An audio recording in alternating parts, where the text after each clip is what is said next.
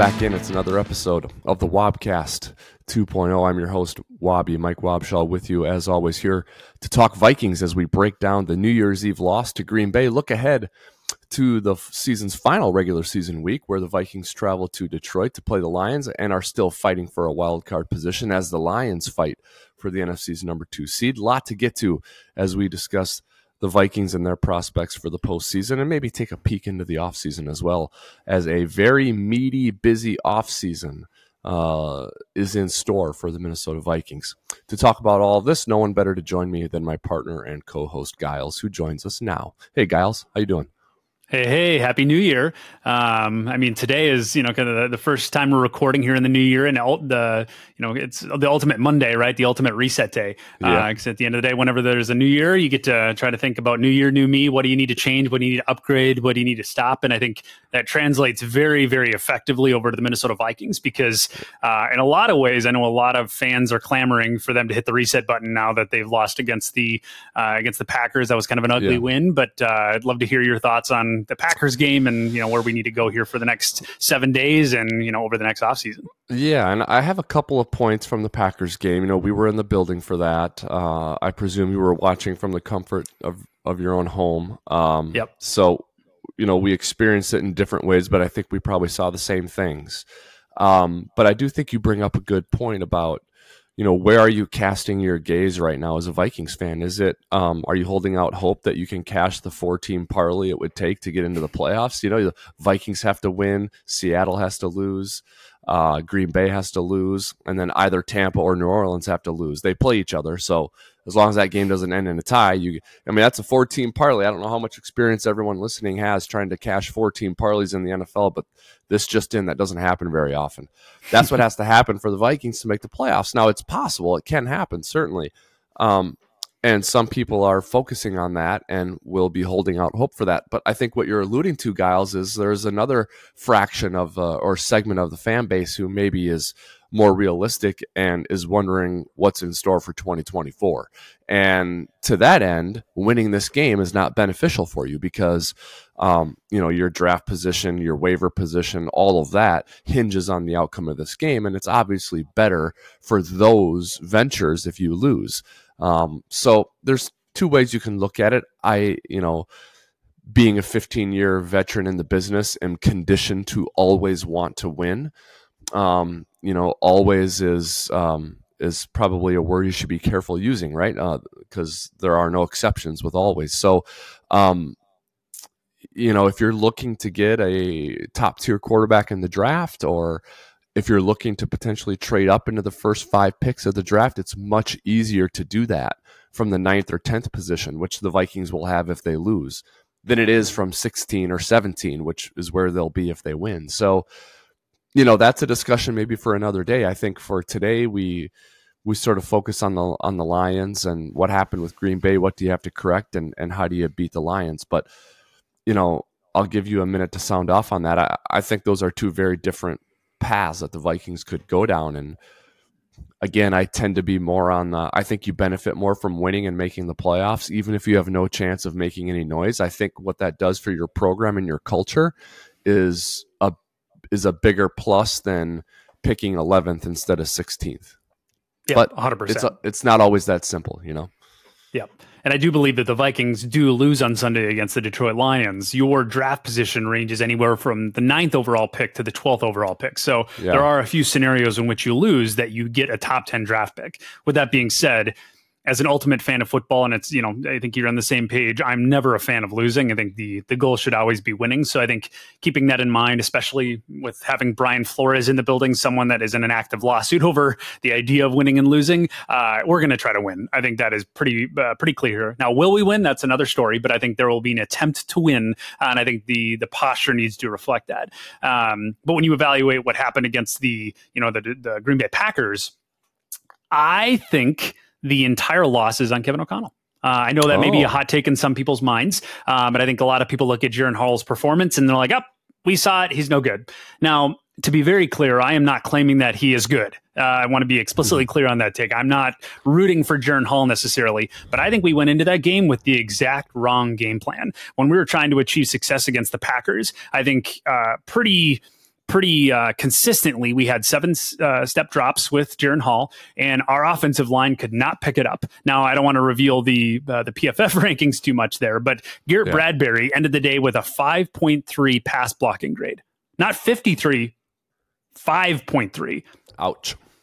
That is that. probably the worst pass blocking grade I've ever seen in my life, uh, and that's right up the interior, right? So when you're looking at seven step seven step drops, you're trying to have long developing plays, trying to throw the deep ball. That is not going to happen when you have interior offensive line crumbling like that. Period. Now maybe that's Kevin O'Connell not realizing that the interior couldn't hold up against the the Packers defensive line, but at the end of the day, that that absolutely fell apart, and he should have adjusted immediately. And when you think about Jaren Hall's uh, uh, areas of strengths. I don't think it's in that game. I think they should have had the rollout game with play action. Um, yeah. I think there was just simply the wrong game plan. So at the end of the day, when you're thinking about going against the Detroit Lions, we'll talk about that in a little bit. But I'm actually the frame of mind. Why not give Jaren Hall another try and go at it with a different game plan? Because at the end of the day. I think Nick Mullens is who we thought he was, and uh, you know, I think I think there is more upside to be uh, had if you try to play Jaren Hall and change your game plan to more effectively leverage his strengths, if that makes sense. It does. I think. I think you could go back and look at the tape, Giles, and see um, some open throws that were there for Hall that he didn't take for whatever reason. Either he didn't anticipate them, or he felt pressure and got had to move off of his spot, whatever. So I think there's another side to that, but I don't know that I would aggressively take that over yours. I don't think you're wrong at all. Um, mm-hmm. You know, you do have to always meld what, as a play caller and play designer and coach, what is my philosophy? What am I asking the team to do? How have we built this? Mm-hmm. With who is actually pulling the trigger here, and can they do that? Mm-hmm. Right. Um, there's all sorts of you know um, inspirational sayings about um, you know how are you evaluating something and you know if if you're evaluating you know a monkey and how well he can swim you're not going to think a monkey's a very great animal right but that's mm-hmm. not what monkeys do um, mm-hmm. and so you know i i'll i'll sort of um, compare this to a college quarterback who gets a lot of high praise and a lot of criticism, and that's Michigan's J.J. McCarthy. Mm. Um, for anyone who watches college football, you know Michigan's undefeated, just won the college football playoff semifinal last night in the Rose Bowl over Alabama, and they're you know undefeated and playing for a national title. Their quarterback, who's an undefeated starting quarterback this year, doesn't strike me as a guy I'd want to draft high and build my franchise around. And if you look at it through that prism, you'd say he's not very good. JJ McCarthy is not good, but but JJ McCarthy is a great quarterback for the University of Michigan and for the way they have it built. He's mm-hmm. he's perfect for them. So yeah, he might not be great for the Colts to draft, or the, I, I guess the Colts have Richardson. He he might not be great for a team looking for a quarterback to draft, right? High, but yep. for Michigan, he's exactly what they need. And so, you know, like Jaren Hall might not be able to do what you, what Kirk Cousins can do, but but what can Jaren Hall do? And that's what you need to do against the Detroit Lions if you're playing the Detroit Lions. And I think that's what you're saying, and that's not what they did. It would yep. appear against the Green Bay Packers. So, um, you know, I wouldn't totally give up on Jaren Hall as an NFL prospect. I certainly wouldn't bet on him as being the the answer for the Vikings, but I don't think that they should necessarily cast him aside and give up on him. So. Yep. Yeah, because I think they tried to go into the game plan thinking they had Kirk Cousins under center, and Jaren Hall and Kirk Cousins are different players. Yeah. Um, and with the same spirit that we've had, kind of rooting for Jaren Hall to get some field time uh, and some play time, we don't know what he is. So let's give it let's give it a shot. And I don't think we gave it proper. Uh, yeah. a proper try. I think we went into it with the wrong game plan. So, in the spirit of identifying, is he a guy? I think we should still give him another shot because at the end of the day, I don't think that Nick Mullens necessarily gives you the same or a, a better chance to win. I think he has uh, a more effective route to getting yards put on the field. Like he's going to push the ball down the field, but his his uh, propensity to throw picks is also going to train wreck that. I, I truly believe yeah. that. So when I think about the the net positive versus net negative with both quarterbacks, I still think it's worth giving Jaren Hall another shot. Now, I could be convinced that saying that's not the worth the, the right route here, but I think uh, given where we're at in the season and the unlikelihood of go moving forward, I think still with the intention of winning, give him a shot, have a better, much better uh, game plan uh, designed to fit his strengths. Yep, I agree with you. And actually, what we're talking about right now sort of is related to. I, I had two takeaways that I, I kind of wanted to bring up with you, and the, you know, one of them is how striking, how strikingly obvious it was that the quarterback path the Vikings and Packers are each on right now are are so divergent and different. We, I mean, we see a Vikings team with their franchise quarterback hurt and unavailable, and they have no one there to pick up the pieces, you know, and you compare that to the Packers, who are moving on from a legend in Aaron Rodgers with a young quarterback in Jordan Love, who is the answer. They do have mm-hmm. the answer. Now, I'm not going to suggest that Jordan Love is going to be what Aaron Rodgers was. Uh, you know, almost no one in NFL history has has been that. But I mean, Jordan Love was dominant and in command uh, mm-hmm. on Sunday night. Uh, he he was making throws and plays that were unbelievable to see in person, and then to go back and watch it again um, was even more impressive. Um, off platform throws, lowering his arm angle, um, th- you know, accurate deep throws off his back foot. I just it was the Vikings are disguising coverage, and Jordan Love's one step ahead.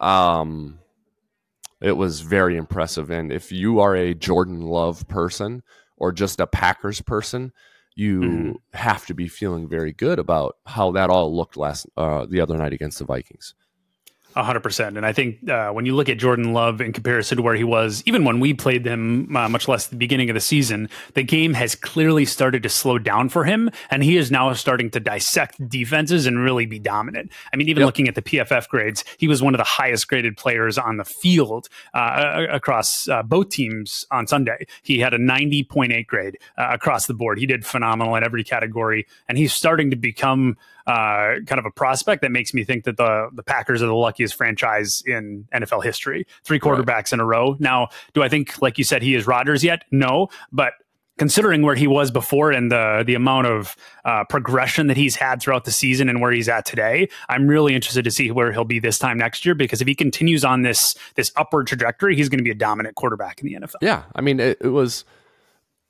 how he played on Sunday night is what Matt LaFleur like if you said paint a picture for where Jordan Love should be at the end of his first year, mm-hmm.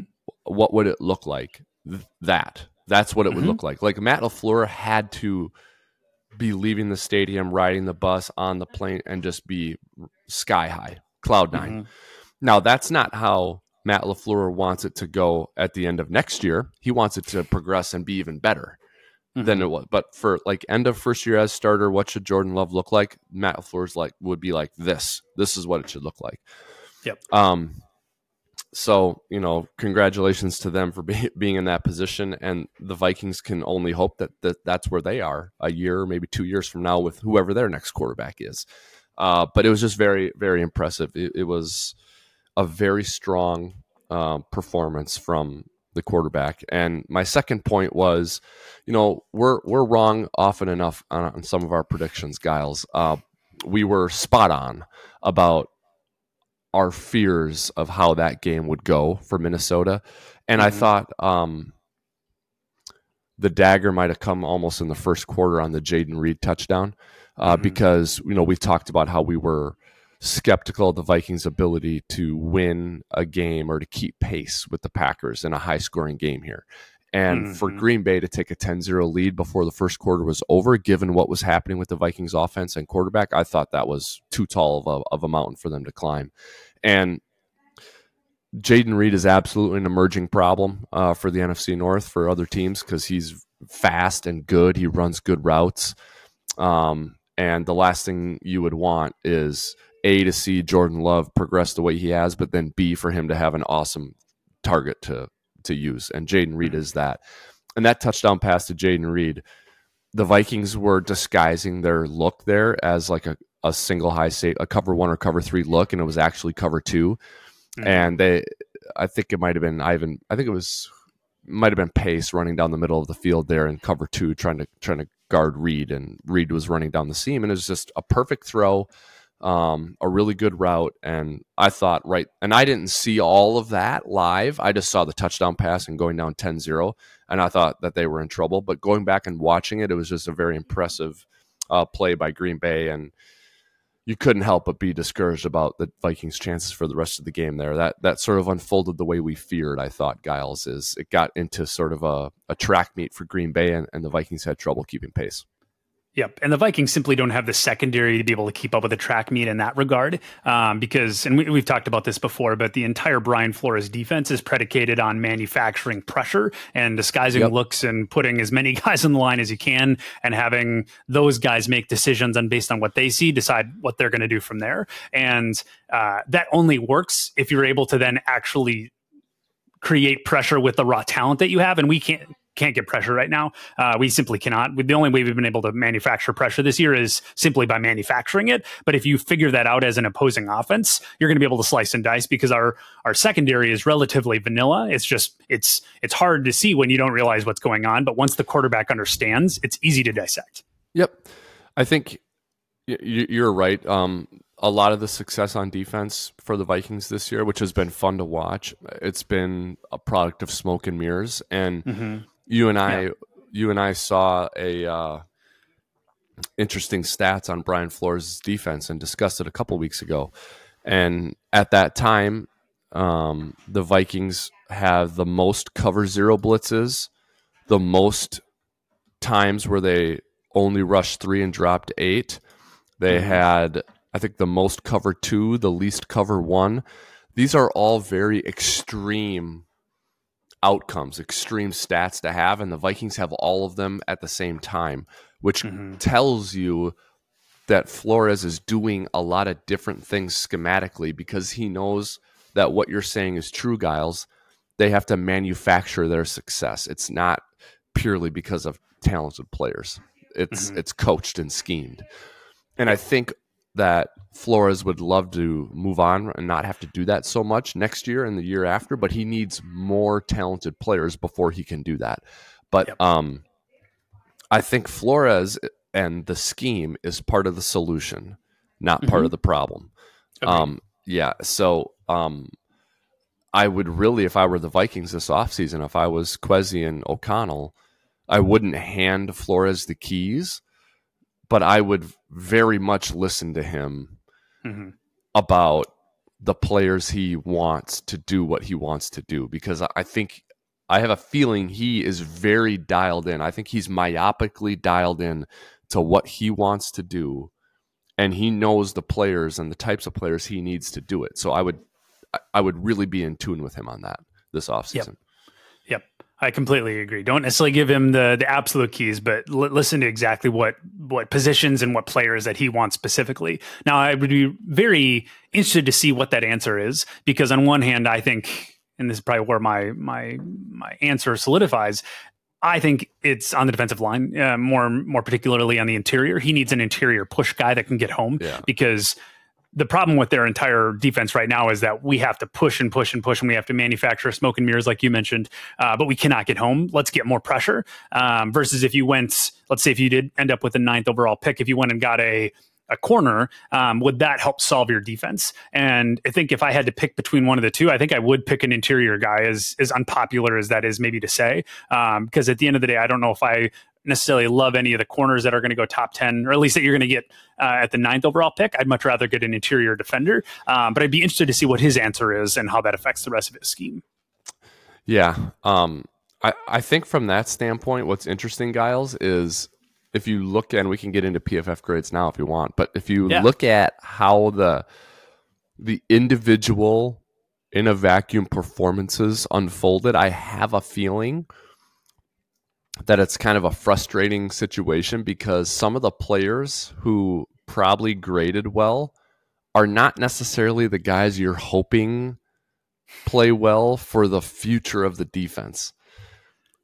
That's just my my feeling on that. Although I think Tonga is one of the guys who played well, and I don't think he's played well all year, but I think he played well against the Packers. Um, but I, I have a feeling the secondary guys weren't great, and edge rushers weren't great, you know, and that's got to be really frustrating for the Vikings. Um, because if they could have it their way, they'd have Mekhi Blackmon play great and Byron Murphy, who didn't play but play play mm-hmm. that position play great, mm-hmm. and Danielle Hunter play great, and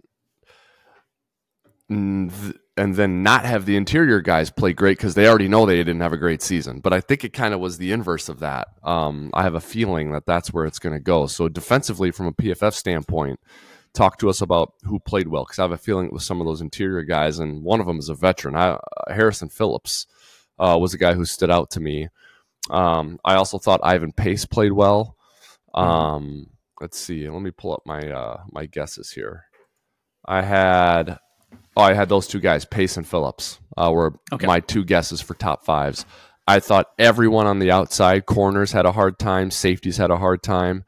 Um, I thought Harrison Smith was uncharacteristically um, not very impactful, but I thought Pace and Phillips were two guys who looked pretty good.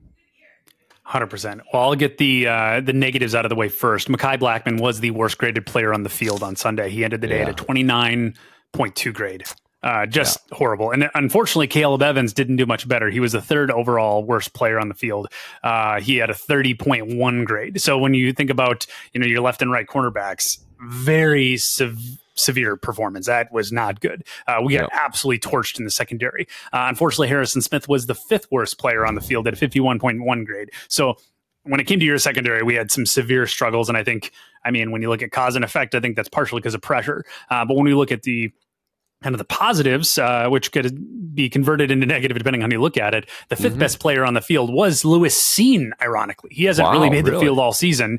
Now, granted, yeah. he only played eight snaps, uh, but he got a 66.3 grade, but he actually made the field for the first time in a long time, considering that he's a first round prospect.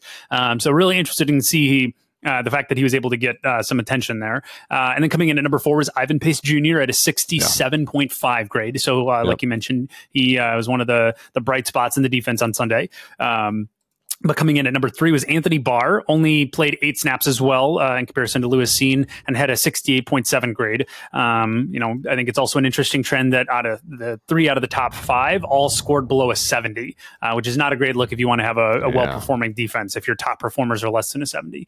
Um, yep. But then coming in at number two is Harrison Smith. Uh, I'm sorry, Harrison Phillips, rather, uh, yeah. coming in at a 70.3 grade. So just above that threshold. Uh, had a pretty decent day across the board, uh, but definitely struggled in the tackling game. He had uh, a lot of missed tackles, uh, which is gonna gonna ding your score, um, obviously. And then coming in by a wide margin at number one is Khyiris Tonga, uh, coming yeah. in at a 92.6 grade. He did phenomenal yeah. in pass rush. Uh, he had two quarterback hurries. Uh, he was just all over the place when it came to, to get some interior push. Now, he's a guy that was really high on going into the 2023 season, and we have not seen a lot I from him. Too. So, yeah. Mm-hmm. if you could find a way to manufacture him having a consistent performance like this, I think he'd be exactly who you want in your defensive line. But if you have an up and down season like this, that's hard to predict. Um, yeah. You know, success for the the 2024 season. So really interesting, interested to see what they do in the offseason when it comes to Khyiris Tonga. Um, but ultimately, not a great day for the entire overall defensive output. Yeah, it was it was sort of hard to find someone who you liked enough to predict that they were in the top five. To be honest mm-hmm. with you, and I struggled doing that. I also kind of struggled doing that on offense, but they lost thirty three to ten, so that yep. really shouldn't come as a surprise. And you know, one game is not gonna make or break a season long evaluation on a player. So Tonga played great, but I don't think he's had a great season. All I think that does for him is instead of just making him an automatic starter at that position going into the offseason. He's a guy that you pencil in there, mm-hmm. but you'd be willing to spend a resource, use a resource to upgrade that position, right? So, yeah. um, as opposed to some other areas where you're just like, he's good and we're not going to use many resources to upgrade there. Like at safety, I think the Vikings are pretty good at safety. You know, yep. like that's a position I'd be like, you're not going to use a first round pick on a safety. No. Yep. Um, so, uh, you know, interior defensive line is a place where they could use a first round pick. Like, uh, I bet, I bet, like the Eagles are sure glad they did it. Yeah. Right. Jalen Carter. I mean, talk I about a say. dominant player. Yeah. So you get a guy like that, he can really help your defense. So, um, offensively, um, tough sledding there as well. I thought there were a few guys though who were pretty obvious uh, that they played well. One was Johnny Mundt. I thought Justin Jefferson was pretty good. Um, and when I when I looked at, remembered back to what I saw in person, you know, I thought some of the offensive line problems were interior. So I prob I think O'Neill and Darrisaw probably had made good accountings of themselves. So Mundt, Jefferson, O'Neill, Darrisaw, I would put in the top five. There you go. Um, unfortunately, when it comes to the offensive line, uh, I believe three, four, uh, four out of the five offensive linemen scored below a 60.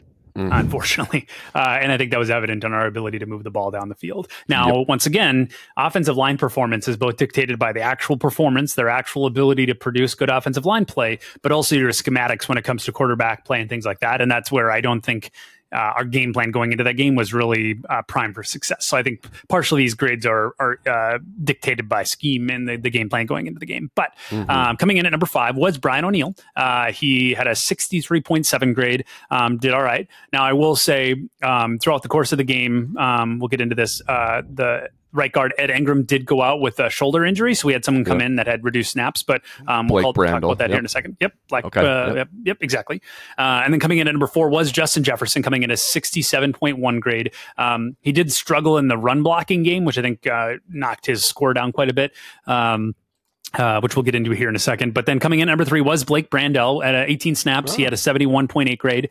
Um, he actually did pretty well when it came to the right guard position. Every time he's played right guard, he's been a decent pass protector, has been a little bit up and down in the run blocking game. But um, when asked to play right guard, he has done relatively well. So I think uh, when it comes to a backup position, I'm okay with him having uh, a kind of a guard status. So really excited to see that. And then coming in number two was Johnny Mundt, uh, coming in at a 73.4 grade, did well in pretty much every category, played 41 snaps. So clearly he's taken over the TJ Hockenson role with TJ Hockenson being out. I'm um, so really excited to see that. Yeah. Exactly, 100%. Um, did well in all those categories. And then coming in number one is no surprise. That's Josh Oliver coming in at a 77.8 yeah, yeah, grade. Yeah. Uh, he's been consistently exactly what we wanted him to be across the board. Great in pass blocking, great in run blocking, has been a decent guy in the receiving game. I'd like to see him in, integrated a little bit more into the receiving game. Um, but at the end of the day, he's been a solid prospect being that, that left tight end. So ultimately, decent performance for those guys at the top. Um, but ultimately, when you think about the offensive line play, once again, um, Ed Ingram and Garrett Bradbury were the worst players on uh, on offense uh, on Sunday. Uh, Ed Ingram being a 43.5 grade and Garrett Bradbury being a 36.8 grade. It'd be mm-hmm. re- really interesting to see if we uh, make some changes on the interior over the course of the offseason um, because I think Garrett Bradbury has also kind of slid back to his true form uh, in the games of late. So I think uh, that's going to be an issue, especially if we uh, try to move forward with a more of a statuesque quarterback under center. So it'd be really interesting to see what we do with that interior. I mean, I think this should have two new start. I think I think Risner should be re-signed, and they should have two new starters in there. I mean, yep. the Risner thing, like people were calling for him for weeks and weeks and weeks, and then they finally did it, and it worked. Mm-hmm. So you know, uh, that's what I'm hopeful that they do. That's what I would do if I were them. It's easier to say it; it's harder to do it. But that's where I think they should go. I'd be curious, Giles, since you have the data in front of you. Uh, walk us through Ty Chandler and how PFF graded him in different areas of the game. Yeah, that's a great question. Uh, ultimately, played 30 snaps. Uh, he was in the re- kind of a receiving category uh, for 10 snaps, but ultimately he had a 63.6 grade. Um, and when it came to to the actual run, he was a 59.4 grade. And when you look at um, our kind of our box score, I'm just pulling it up here. Um, Ty Chandler averaged four yards a carry. Um, he had four uh, uh, 40 yards over uh, 10 carries, so did okay. His longest carry was nine yards. Um, so clearly he got the the workhorse portion of all the snaps because Alexander Mattison was next and he only got three carries. So uh, Ty Chandler did get three times more um, than what uh, than what Alexander Mattison got. Um, but Alexander Mattison, although he got three carries, did achieve 17 yards. He had 5.7 yards per carry. So um, really interesting to see that shift there because ultimately, I think Ty Chandler uh, was kind of uh, sidelined for most of the season. Uh, they they definitely led with Alexander Mattison. I think that that script yeah. has definitely flipped, and I wouldn't say I'm in love with four yards per carry. That's a lot better than uh, where we were at before, where we were in the the two yards per, uh, per carry category. That's where you can have a decent run game. Uh, and at the end of the day, when you look at our entire performance as a whole, um, we did end the day at uh, four point yards per carry across the board. Now, unfortunately, the Green Bay Packers had eight point six, or I'm sorry, uh, they had uh, four point five rather yards per carry. So um, they were they were better than us, and they they dominated in that way. They were able to control the time of possession, but ultimately was was fairly decent. Um, but with that being said, I don't know if I necessarily trust Ty Chandler going in and going in at RB one going into the offseason. Uh, yeah, maybe not. Um, I don't know. Maybe you disagree. No, I, I can't say I really disagree, but I I don't love the the the like I don't love the concept of you know paying that position a lot Agreed. of money and you're not Agreed. paying him a lot of money. And I don't know the contract details of Mattison. I wasn't prepared to, you know, go down that route, but I don't know if it's expensive next year or not. And I don't know if it is expensive, if you can even get out of it. But I just don't like allocating cash or cap space to the position in general. And mm-hmm. I, you know, I think about some of the teams who I think are really good at running the ball, and I'm looking at Baltimore right now they are great at running the ball because it's their philosophy and culture. It's it's their brand. Mm-hmm. They have a great offensive line, and they have a running quarter a quarterback who's good at running a running quarterback. But like they don't have a bunch of high draft picks running the ball. They have you know J.K. Dobbins who's hurt right now, but they have mm-hmm. Gus Edwards and you know J.K. Dobbins and Justice Hill. You know, and these guys run the ball great. Mm-hmm. And it's because they block it and they have a good con they have good concepts and a good scheme and they block it right. Yep. You know, so it's very easy for me to look at a Vikings box score or a, a, a you know, go watch a game and I would say that the Vikings with Nick Mullens and Jaren Hall playing quarterback for them in a game they're trying to win should not have twice as many passes called as runs, but they do. Yep, that's very know? true. Yep. But I think Kevin O'Connell and Wes Phillips would turn around and say to me, "Well, yeah, but I mean, we can't block the run, so why why are you going to call runs? We can't block for it, you know." And I'm like, "Okay, well, then I guess you know you got to fix that in the offseason because you can't keep having a two to one pass to run ratio yep. with these quarterbacks. You just can't do that."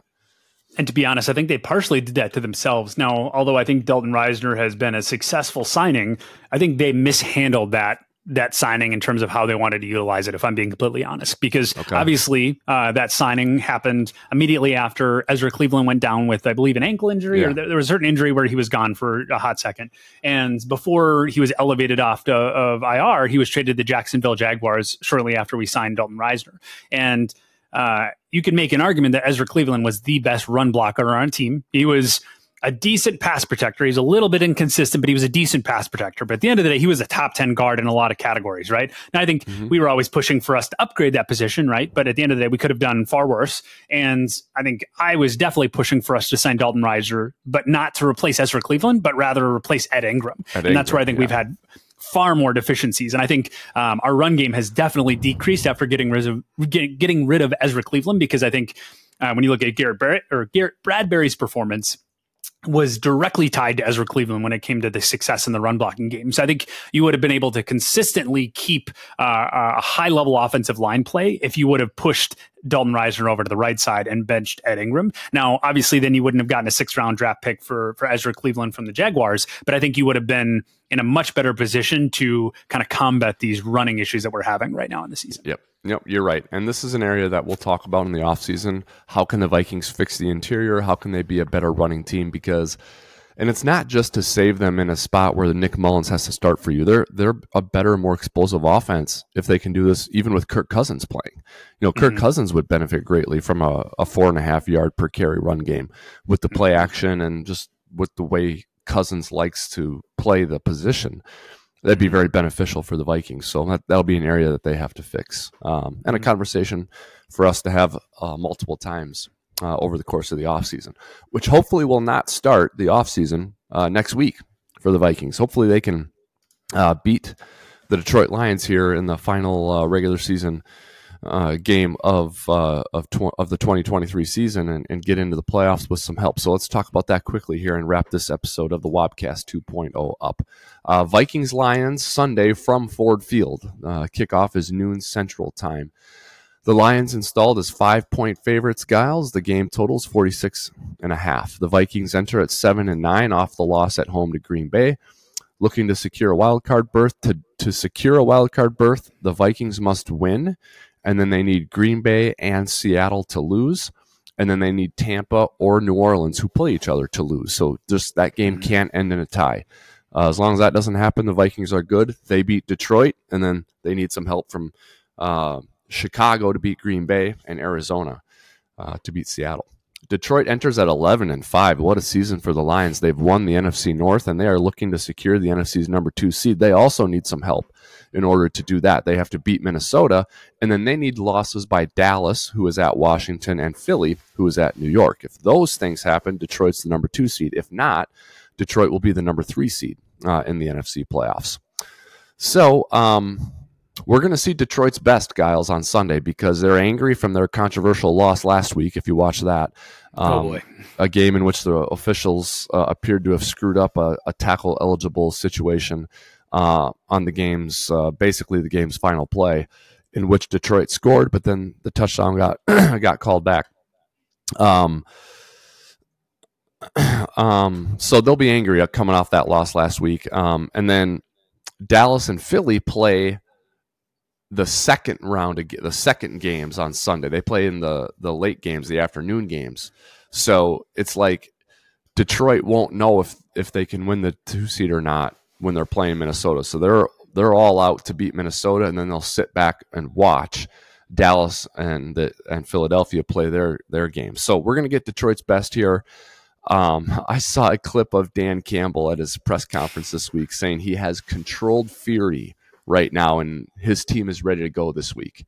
And I'm yep. sitting there going, I don't know if the Vikings want anything to do with that. Um, I was going to say that's the exact wrong team you want to play after that. yep. So yep. I don't know how you see things unfolding here, Giles, but I think uh, the Vikings are up against it on Sunday. Uh, I completely agree. Uh, one, because I think the Detroit Lions are a better team at this time and place, but I also think, for the reason you mentioned, the the Lions are angry, and when you mix some pretty amazing talent bo- on both sides of the ball, plus pretty strong emotion. I think there's a chance that we get trucked on Sunday. Yeah. Yeah, you could. I mean, unfortunately, when, when, that that tackle eligible play got screwed up by the refs, uh, it was a two point conversion, not a touchdown. But um, you know, I mean, just the it was not controlled fury in that moment on the field. They were outraged, yeah, and now they may be, so yeah, now they're you know they claim to be channeling that fury toward uh, their next ga- game and opponent, which is the Minnesota Vikings. On top of the fact that they're just a very good physical roster anyway. When they mm-hmm. don't have controlled fury, they're they're big bad bullies. Now they're even more so that way, and we're talking about not loving the interior of the Vikings' offensive line and um, not necessarily loving the interior of the defensive line, and that's where Detroit is strong. It just kind of is a bad combination.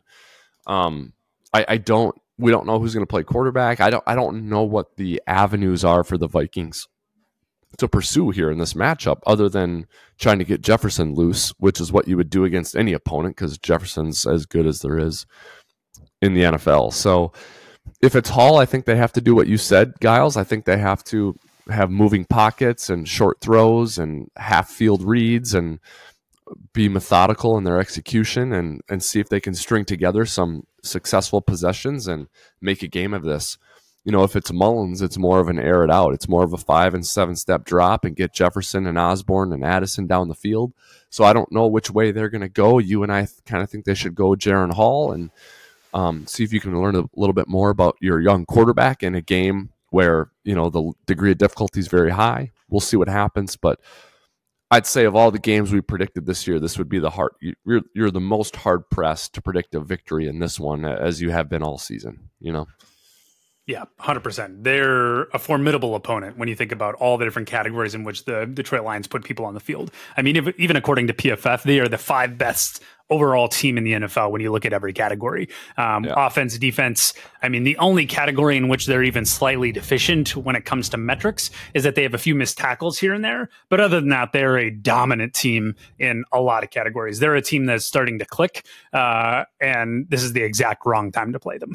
yeah, yeah, you're right. And it, I, I, was thinking about that um, with the Baltimore Ravens too, Giles, as just Oof. a team that's, you know, every team's seasonal arc is different. Some teams play great right away and they tail off. Some teams are horrible right away and they ramp it up. Some teams are, you know, progressively getting better all the time. The Ravens, the Lions are two examples of teams that in the final quarter of the regular season getting into the playoffs, they are peaking and that's perfect. That's exactly how you want to do it. Yep. Um you know what another thing too is the Lions played in a a regular season finale last year where if they won, they couldn't make the playoffs. And if they won, it hurt their draft position. But they went out and won the game. They tried to win it and they won it. And I think that was good for their culture and good for mm-hmm. their following season, which is now this season. Mm-hmm. So that's, you know, something to point out as you think about the Vikings. And if you're one who's with good intentions, secretly hoping they lose because you know it's better for their draft position. Just remember an example like that where Detroit. I think that them winning that game last year, I think they still would have been good this year regardless. But I mean, that was indicative of their culture and their attitude last year. It's like this win doesn't help us in the standings, but we're going to go out here and we're going to beat Green Bay and we're going to keep them from going to the playoffs. Mm-hmm. And this is part of our culture and this is part of who we are. So there's something to say about that for the Vikings, you know? Especially because they're now going to be the team that we have to go up against for the next years to come. Like they sure, have now yeah.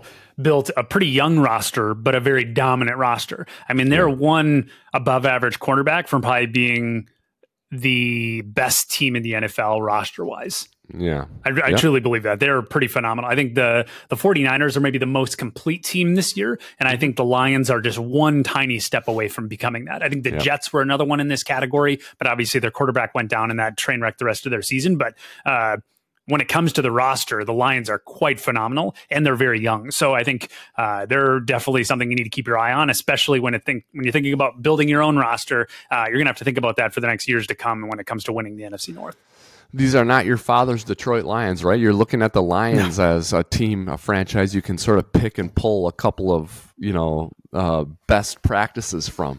I mean, mm-hmm. it's been a while since you could say yeah. that about the Lions, but that's that's how they're building it and what they're doing. Um, all right, anything left in your notebook here before we wrap it up?